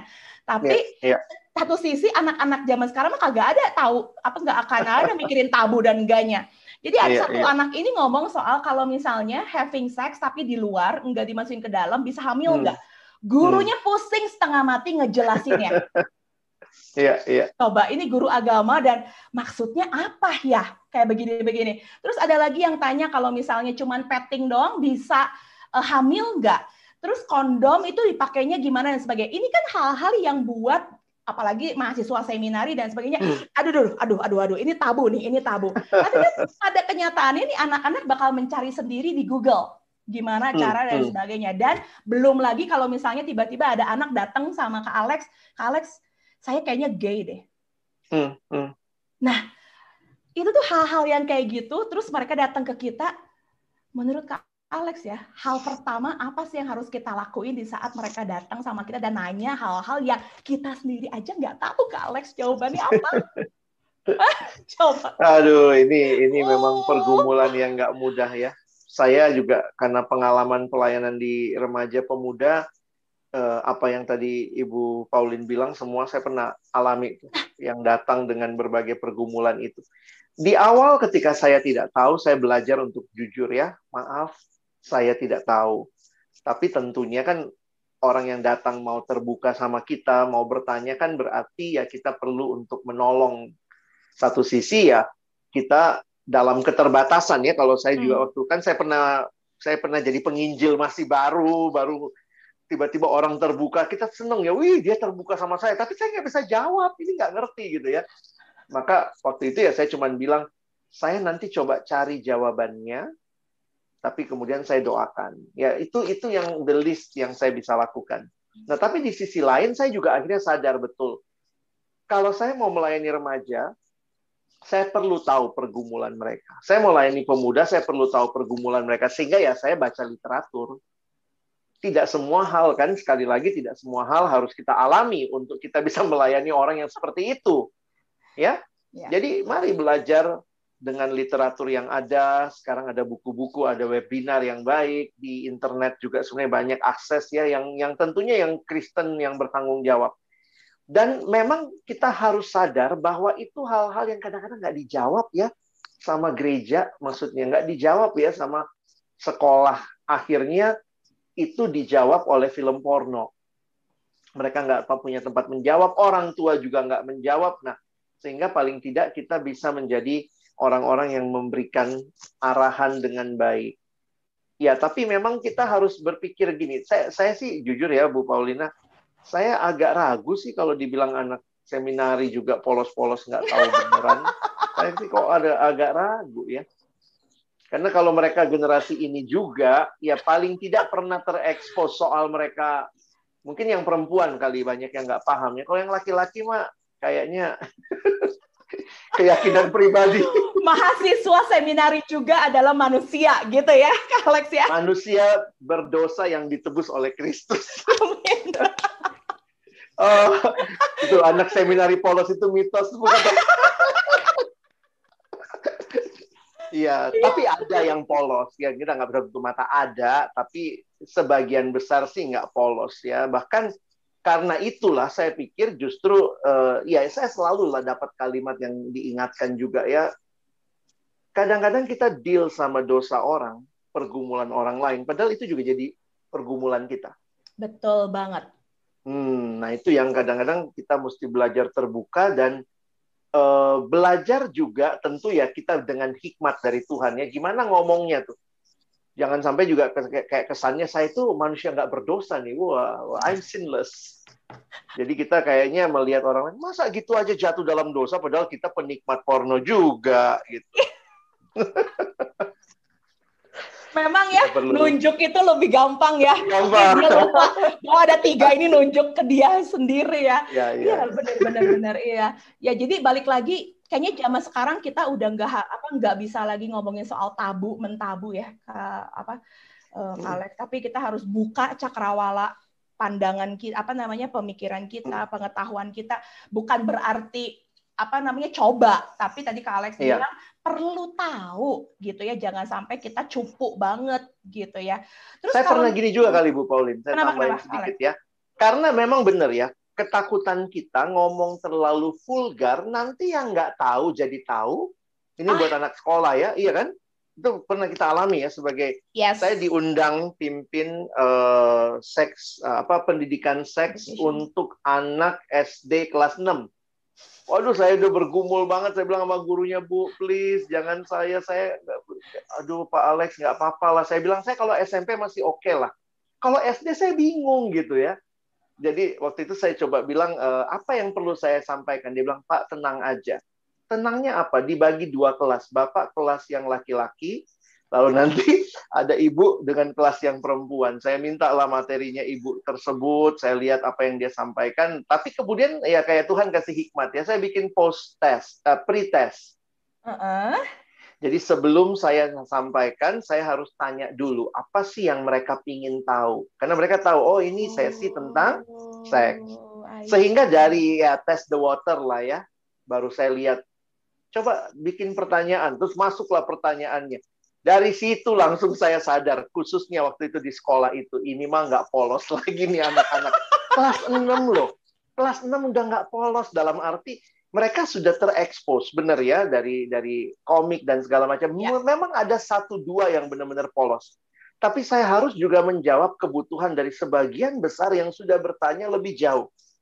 Dan pertanyaannya itu sudah sampai kepada hubungan seksual laki-laki perempuan. Padahal masih 6 SD. Jadi saya nggak bisa asumsikan polos gitu ya. Jadi saya ajarkan gitu karena memang kita nggak punya pendidikan seksual dari standar gereja orang tua. Mereka belajarnya apa dari pornografi. Ya. Nah itu yang sangat ngeri. Hmm. Ya saking tertutupnya, saking tabunya, iya. tidak diajarkan dengan benar, akhirnya ya malah jatuh gitu kan. Betul. Nah kalau misalnya tadi kita ngomong pornografi, gimana soal konsumerisme nih Kak Alex? gue hmm. terakhir ini kan rumahnya aku kan dekat sama Pascal 23 nih ya okay. di Bandung ini ya. Jadi jujur nih jujur ya, gue sering lah ke sono gitu ya. Jadi anak-anak ya sekolah enggak. Ya kan masih ini dong, masih online dong ya. Tapi ke Pascal 23 kayaknya rutin deh gitu ya karena gue sering mm. lihat tuh anak-anak yang sama dan Men, anak sekarang ya kayaknya beli Zara, beli brand-brand internasional, kayak beli kacang ya. Yes, gampang banget ya. ya. Gampang banget loh kalian. Sedangkan, sedangkan anak seminari misalnya atau guru sekolahnya itu brand apa ya? Ah ya ampun, harganya tiga ratus ribu. Kalau buat mereka, aduh ini mah murah kali ya. Bayangin yeah, tadi yeah. jenjang tadi yang apa bela apa ini ada anak yang nanya jenjang sosialnya kan tinggi banget ya Betul. ya. Mhm. Nah, gimana kita mau melayani anak-anak yang seperti ini? Itu kan tantangan lain juga loh Kak Alex soal mm -hmm. gitu ya kan ya tadi kita apa namanya tuh apa eh, dari webinar ini kita pengen gimana caranya kita tuh buk, apa bukannya balancing tapi gimana caranya kita tuh kita melayani tapi tidak tidak dihantui oleh insecurity bahwa eh, hmm. gue nggak tahu nih merek itu kayaknya gue nggak pernah belanja lebih dari tiga ratus ribu tuh gitu ya gila anak-anak yeah, yeah. ini itu kan pasti ada insecurity tersendiri ya di saat kita mengajar di saat kita melayani nah how to deal with it gitu kita sebagai hamba Tuhan ataupun guru lah seperti itu ini sebelum ya, jawab, Alex nimbrung. Silakan. Jadi silakan, Pak. Uh, kebutuhan bersolek itu kayaknya ini ya, karena harus tampil kan di layar nah, ini itu ya. Bersolek ini bahasa yang udah lama banget gak gua denger. Bersolek. ya, Orangnya pesolek ya. dong ya. iya loh, iya. bener banget loh. Kalek kayaknya kalau nggak pakai brand tertentu, nggak gua banget ya nggak sih Rom? Kayaknya kalau ini betul. rambut nggak dipakein merek tertentu, gitu siapa yang tahu juga itu merek hmm. apa gitu dan sebagainya. Tapi kayaknya penting Atau banget. Atau mungkin nongkrong di kafe apa, minum apa, hmm. makan apa, hmm. itu kan konsumtif sekali kadang kala iya. mahal banget anak muda ya. Ini lifestyle iya. loh, Kalek. Iya betul, betul. Hmm. Iya, hmm. uh, satu sisi saya lihat buat kita yang melayani, tidak semua lifestyle itu harus kita coba dan kita ikuti. Hmm. Tapi mungkin perlu kita ketahui, perlu kita uh, apa ya ya biar biar tahu aja dalam arti oh seperti ini yang mereka lakukan. Nah tapi hal kedua yang mungkin perlu juga adalah kita yang tidak ikut dalam lifestyle itu kadang-kadang somehow kita ikut menghakimi loh.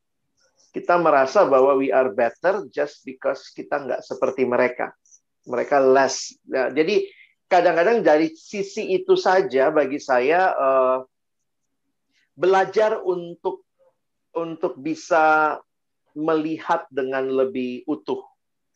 Kalau mungkin kita punya duit, jangan-jangan kita juga lebih parah dari itu. Ini karena nggak punya aja ya orang miskin kan akan bicara lebih gampang tentang kesalahan orang kaya. Jadi hmm. akhirnya bagi saya cobalah untuk bisa uh, balancing juga ya bagaimana juga kita melihat dengan baik. Nah, hmm. tapi di sisi lain mari jadikan uh, apa ya? Yang yang sering kali jadi masalah adalah relasi kita dengan orang lain, kita jadi insecure karena relasi dengan orang lain. Jadi sebenarnya masalah utamanya bukan di orang itu, tapi di diri kita. Diri kita, yes. Jadi makanya juga saya harus katakan buat teman-teman yang ada di pelayanan kaum muda, bangun your identity in God sebelum kamu keluar untuk melayani orang yang juga apa ya mungkin akan menawarkan kamu identitas-identitas yang juga somehow itu akan jadi sesuatu yang mereka kejar sekarang. Hmm. Jadi saya ngalamin sih bu, maksudnya eh, apa ya? Ya saya mesti mengatasi juga kan apa yang saya tidak paham dan tidak tahu. Jadi saya kadang nanya tuh, Nah, saya bersyukur masih punya beberapa teman yang melayani orang muda yang saya bisa nanya apa adanya tanpa saya kelihatan bego. Bayangkan ya kalau saya seperti ini tiba-tiba saya nanya tuh, apa sih sugar daddy misalnya, apa sih fuckboy, apa sih uh, TikTok tuh apa sih misalnya. Kalau saya bertanya seperti itu, saya butuh keberanian untuk menunjukkan saya nggak tahu. Yep. Yes Nah, saya pikir tuh kita juga mesti belajar untuk ya kalau nggak tahu nggak apa-apa bilang nggak tahu. Ya. Jadi dari situ kita belajar kan, dan termasuk hmm. nanti misalnya kalau orang pakai brand apa dan segala macam. Jadi kita, uh, saya melihat sih akhirnya kita masuk ke beberapa basic yang lebih dasar. Misalnya baju itu untuk apa sih?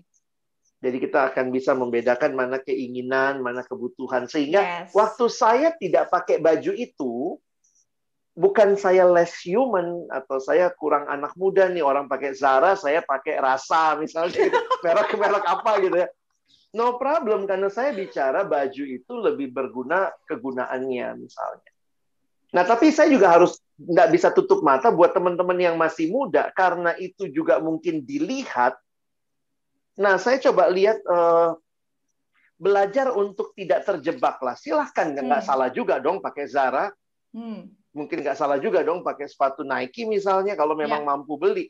Yeah. Tapi jangan kemudian gara-gara kita kita merasa nggak sanggup beli itu lalu saya nggak sanggup melayani mereka enggak yeah. juga. Betul. Saya Jangan beberapa kali uh -uh. melayani orang pengusaha-pengusaha lah, yang mereka kaya raya gitu. Ya saya tetap merasa saya bisa menyampaikan sesuatu yang mereka belum paham, belum punya. Mereka mungkin punya semua yang uangnya, tapi saya nggak punya uangnya, saya tetap bisa menyampaikan kebenaran begitu. Ya, betul. Mungkin satu titik juga satu sisi bahwa jangan sampai kita malah jadi ngutang atau uh, demi demi penampilan gitu ya, karena iya. mungkin banget, mungkin banget gitu itu terjadi.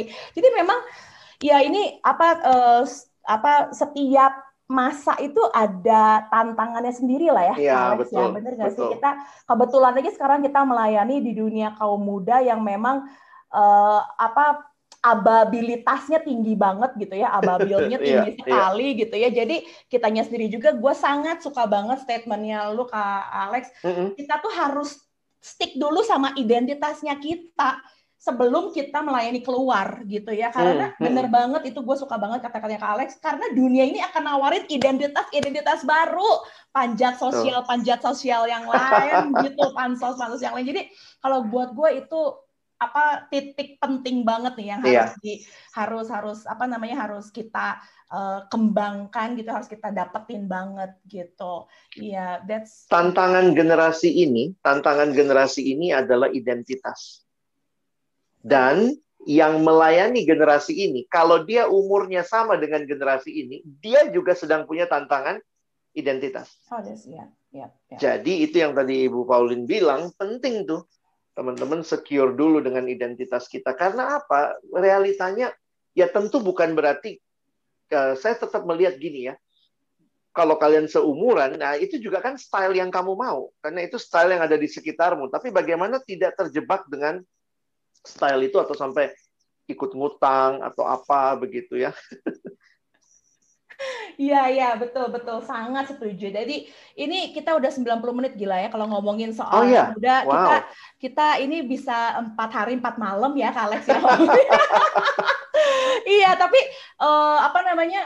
apa boleh nggak sih apa namanya Kak Alex kasih apa ya kasih closing lah kasih closing kasih hmm uh, penguatan gitu ya, kasih encouragement buat semua pelayan-pelayan kaum muda, apalagi sekarang ini di masa-masa pandemik dan mungkin mereka juga ada ketakutan nanti di saat nanti udah ada new normal dan sebagainya.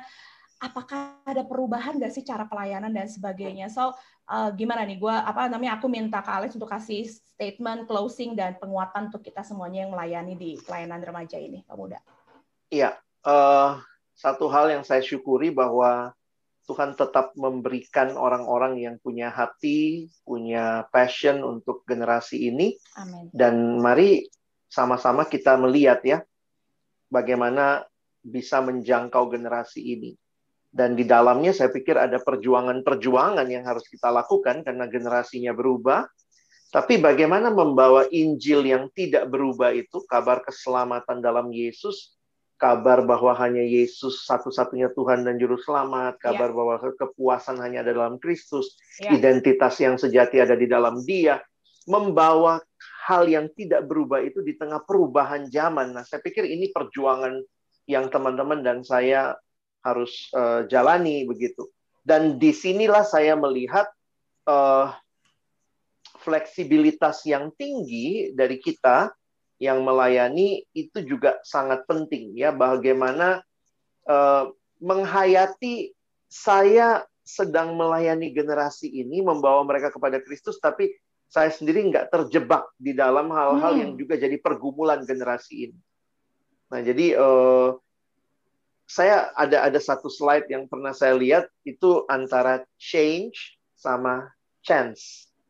Jadi change sama chance itu jadi antara perubahan dan kesempatan ya. itu tipis bedanya ya. Jadi maksudnya teman-teman mari belajar melihat bahwa setiap kesempatan itu juga mungkin dalamnya ada perubahan. Setiap perubahan itu jadi bisa jadi satu kesempatan.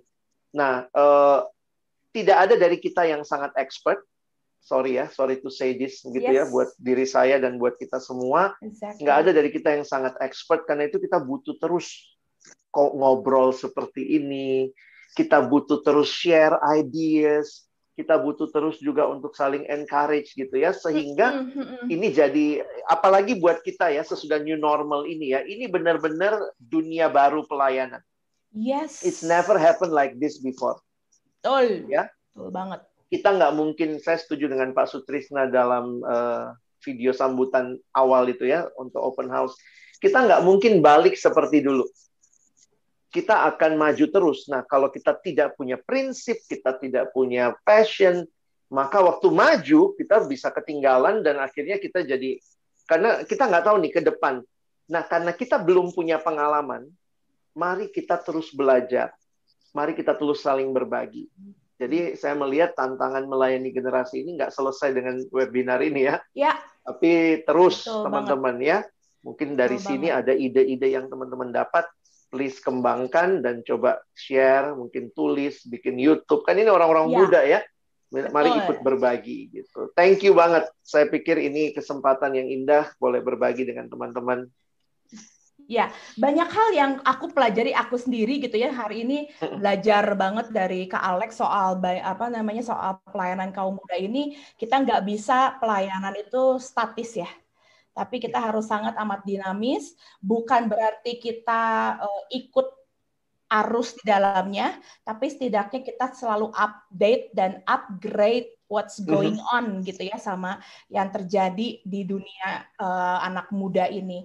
Lalu kalau aku sih terakhirnya please ya kita harus sangat secure gitu ya, sangat kuat iman kita gitu ya. Jangan sampai insecure, insecure ujung-ujungnya kalian bisa jatuh ke dalam dosa. Jadi gantilah insecure dengan bersyukur kalau kata Ernest Prakarsa yes, ya. Amin. Oke, oke, okay, saya serahin ini sama apa namanya mungkin ada tambahan uh, apa namanya Romi, Pak Romi juga ini banyak melayani di anak yeah. remaja. Ah, enggak, saya cuma mau akomodir ide dari Kak Alex tadi ya. Nah, mungkin saya mau kasih kesempatan dua orang supaya melibatkan tadi ya, Cipaulin, yep. melibatkan oh, okay. mereka ya. Mungkin satu dua anak, uh, mungkin saya tunjuk aja gimana ya supaya waktunya tidak tumpang tindih dan berpanjang-panjang. Uh, minta mungkin dengan uh, Mercy satu, yang satunya Bella ya. Silakan mungkin apa yang kamu dapatkan dan apa yang menjadi motivasi setelah mendengarkan ini atau mungkin dalam bentuk pertanyaan singkat juga boleh sedikit. Pernyataan Silakan singkat. kepada okay. Mercy. Ini anak-anak muda ya Kak Alex sama Ci Paulin. Oke, okay. kalian bisa buka video deh ke Bella sama Mercy buka video dulu. Jadi jadi uh, Bapak Ibu sekalian, jadi ini sebenarnya bagian dari kelas di Sekolah Tinggi Teologi Bandung. Jadi ada beberapa mahasiswa yang masuk juga ke Zoom dan kita mau minta pendapat mereka tentang hidup mereka yang adalah anak muda juga. Oke, Bella, Mercy, kamu sudah masuk? Sudah buka uh, video? Oke, okay, Mercy dulu nih yang udah. Mercy, gimana Mercy? Kasih sedikit statement, short statement tentang uh, pelayanan anak muda ini. Uh, kalau saya ya, sebenarnya sebagai mahasiswa teologi awalnya sebenarnya takut ya kalau sudah lulus nanti terus ditempatkan di uh, komisi pemuda. Sebenarnya iya sih se seperti yang pertanyaan Nawa tadi, bagaimana kalau kita lulusan teologi langsung ditempatkan di pemuda? Waktu saya uh, lihat pertanyaan itu langsung terpintas ya dalam pikiran saya. Iya ya, bagaimana nanti kalau saya ketemu dengan orang yang sudah bekerja dengan saya padahal saya tidak ada pengalaman sama sekali. Dan jujur itu takut banget ya menghadapi semua itu. Tapi kembali lagi ya ketika Pak Alex bilang ya, kalau kita serahkan semua dalam doa, pasti kita bisa. Ya. Sip. Oke. Okay. Pauline Bella kayaknya hujannya deras ya, banget. Iya, hujan deras banget ya. Oke, mungkin saya minta siapa Ray kali ya, Ray gitu yang di Bandung dan nggak hujan. Ray bisa buka kamera? Oke, bisa hujan ya. Juga sih, Miss, sebenarnya. Oh, hujan juga ya. Ya, Ray, kamu kan ini lebih di urban gitu ya. Kalau yeah. menurut kamu gimana nih apa yang kamu dapat selama webinar ini jadi jadi motivasi buat kamu secara pribadi? Hmm, kalau buat saya sih ya tadi apa namanya soal umur, soal juga budayanya, budaya shopping segala macam. Karena ya benar sih, Miss. Kadang-kadangnya soal pakaian segala macam tuh kita insecure jadinya. Oh, Oke, okay. kamu iya. ngalamin ya? Iya, jujur aja. Apalagi apa ya um, biasanya anak-anak remaja apalagi di kota besar kayak Bandung mereka lebih apa ya kesadaran berpakaian segala macamnya lebih inilah belum kalau ketemu anak-anak yang high beast juga gitu misalnya kan susah ya tapi benar tadi yang jadi masalah bukan umurnya bukan apa namanya seberapa baju kita branded tapi yang penting apa kita mau melayani apa kita mau punya relasi siapa yang kita layani sebenarnya begitu hmm. kalau buat saya dari Pak Alex tadi begitu sih bagaimana hmm. bangun relasi, bagaimana juga kita fokus sama siapa yang kita layani, taruh hati kita di sana, gitu. Hmm, hmm, hmm. Ya, berdamai dulu sama diri sendiri ya. Iya. Alright, oke okay, oke, okay. thank you ya buat Mercy dan juga uh, Ray. Oke, okay, yes. silakan. Terima kasih wow. untuk hari ini, untuk Alex, kami sangat appreciate sudah bisa membagikan banyak pengalaman. Untuk Bu Pauline juga yang sudah menolong, memberikan arahan-arahan di depan tadi, sangat surveinya dan lain sebagainya. Kayaknya ke depan bisa ya kita buat rangkaian series untuk uh, popular culture begitu ya, Si Pauline ya. Kayak tadi yeah. fashion itu tuh real banget ya dalam kehidupan pelayanan anak muda. Yes, nah, betul banget. Rasanya dan, ya. hari ini sampai di sini saja atau Oke, okay, dan Romi nanti dua minggu lagi kita akan oh, ada oh, iya, rangkaian webinar dialog anak muda juga kan ya coba Rom tanggal satu April gitu ya uh, hmm. ada screennya nggak yang mau di share screen aku nggak ada eh nggak di sini. Nanti ya pokoknya ya, kalian nanti. bisa masuk ke uh, websitenya SCTB uh, eh, ada apa namanya di situ juga ada. Nanti tanggal 1 April jam yang sama. Jam tapi sama. jangan khawatir ya kalau misalnya ini kadang-kadang mereka ngomong kenapa harus Kamis? Kenapa harus jam 4 gue belum pulang kerja gue belum pulang pelayanan dan sebagainya. Ini kan kita live YouTube jadi bisa ditonton lagi berikut-berikutnya. Dan tanggal 1 April kita akan bahas khusus soal anak-anak di gereja. Ya Rom ya. Gimana uh, apakah ini yang tadi sebenarnya lanjutan nih dari yang Kak Alex bilang ini setelah pandemi uh, ini anak-anak bakal balik ke gereja lagi enggak ya? Terus kalau misalnya ke gereja lagi, ini cukup nggak untuk pelayanan ya? Kayak begitu-begitu. Dan kita akan ngobrol, dialog juga sama Pak Marojahan Sijabat. Nah, Bang Ojak ya. Papahnya Jerome Polin. Nama saya Pauline juga, ya itu Pauline versi cowok. Oke. Okay. ya, jadi akan ada dua minggu lagi, so don't miss it. Oke. Okay? Baik, uh, terima kasih untuk info dan semua informasi segala hal yang sudah diberikan.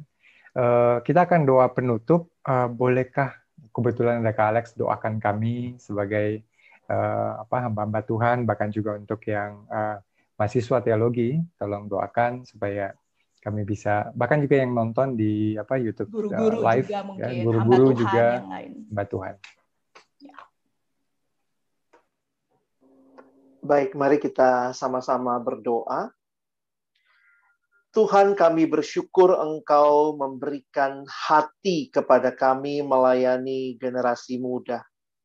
Kau berikan cintamu itu juga bagi setiap kami yang hari ini terlibat di dalam webinar ini, baik kami yang adalah mahasiswa di STT Bandung, satu STT yang juga menyiapkan pelayan-pelayan kaum muda dan juga secara khusus guru-guru orang-orang yang akan terjun di dunia pendidikan. Kami sungguh bersyukur kepadamu ya Tuhan, juga untuk semua yang ikut menyaksikan, mendengarkan melalui YouTube, baik yang live saat ini maupun yang nanti menonton siaran tunda daripada uh, webinar ini. Kami terus berdoa ya Tuhan, kiranya di dalam kerinduan kami melayani generasi ini, Tuhan memampukan kami, menolong kami bisa makin melihat apa yang perlu kami lakukan untuk membangun relasi dengan orang-orang yang Tuhan kasihi di dalam generasi ini. Kami terus berdoa ya Tuhan, pakailah kami untuk boleh membawa jiwa-jiwa muda ini datang dan mengenal Tuhan. Karena hanya satu saja yang mereka butuhkan di tengah-tengah berbagai tawaran dunia, yaitu kehadiran Tuhan dan Juru Selamat, Yesus Kristus bagi hidup mereka. Dan tolonglah kami hamba-hambamu, baik yang adalah guru, hamba-hamba Tuhan, maupun juga orang tua-orang tua, maupun semua kami yang punya beban bagi generasi ini untuk boleh membawa mereka datang dan mengenal Kristus. Terima kasih pakai hidup kami juga. Boleh jadi berkat bagi mereka. Hidup yang kami juga merelasikan dengan mereka. Tahu pergumulan mereka. Mengerti apa yang jadi jeritan hati mereka. Dan kerinduan kami. Agar kiranya kerajaan Allah dibangun melalui generasi muda ini ya Tuhan. Terima kasih sekali lagi buat kesempatan kami boleh belajar bersama, berbagi bersama. Terima kasih untuk STT Bandung yang juga boleh memfasilitasi acara ini. Tuhan yang kiranya terus memberkati, mendidik hamba-hamba Tuhan bagi kemuliaan namamu dan bagi pembangunan jemaat Tuhan. Terima kasih kami menutup seluruh rangkaian webinar ini. Di dalam nama Tuhan Yesus Kristus, kami sudah berdoa dan bersyukur. Amin. Terima kasih untuk kasih. semuanya. Sampai ketemu tanggal okay, 1 April 2021. Terima kasih Kak Alex. God bless you. Sama-sama. Thank you ya. Pauline, terima kasih. Oke, okay, teman-teman. Tuhan berkati. Yo, thank you.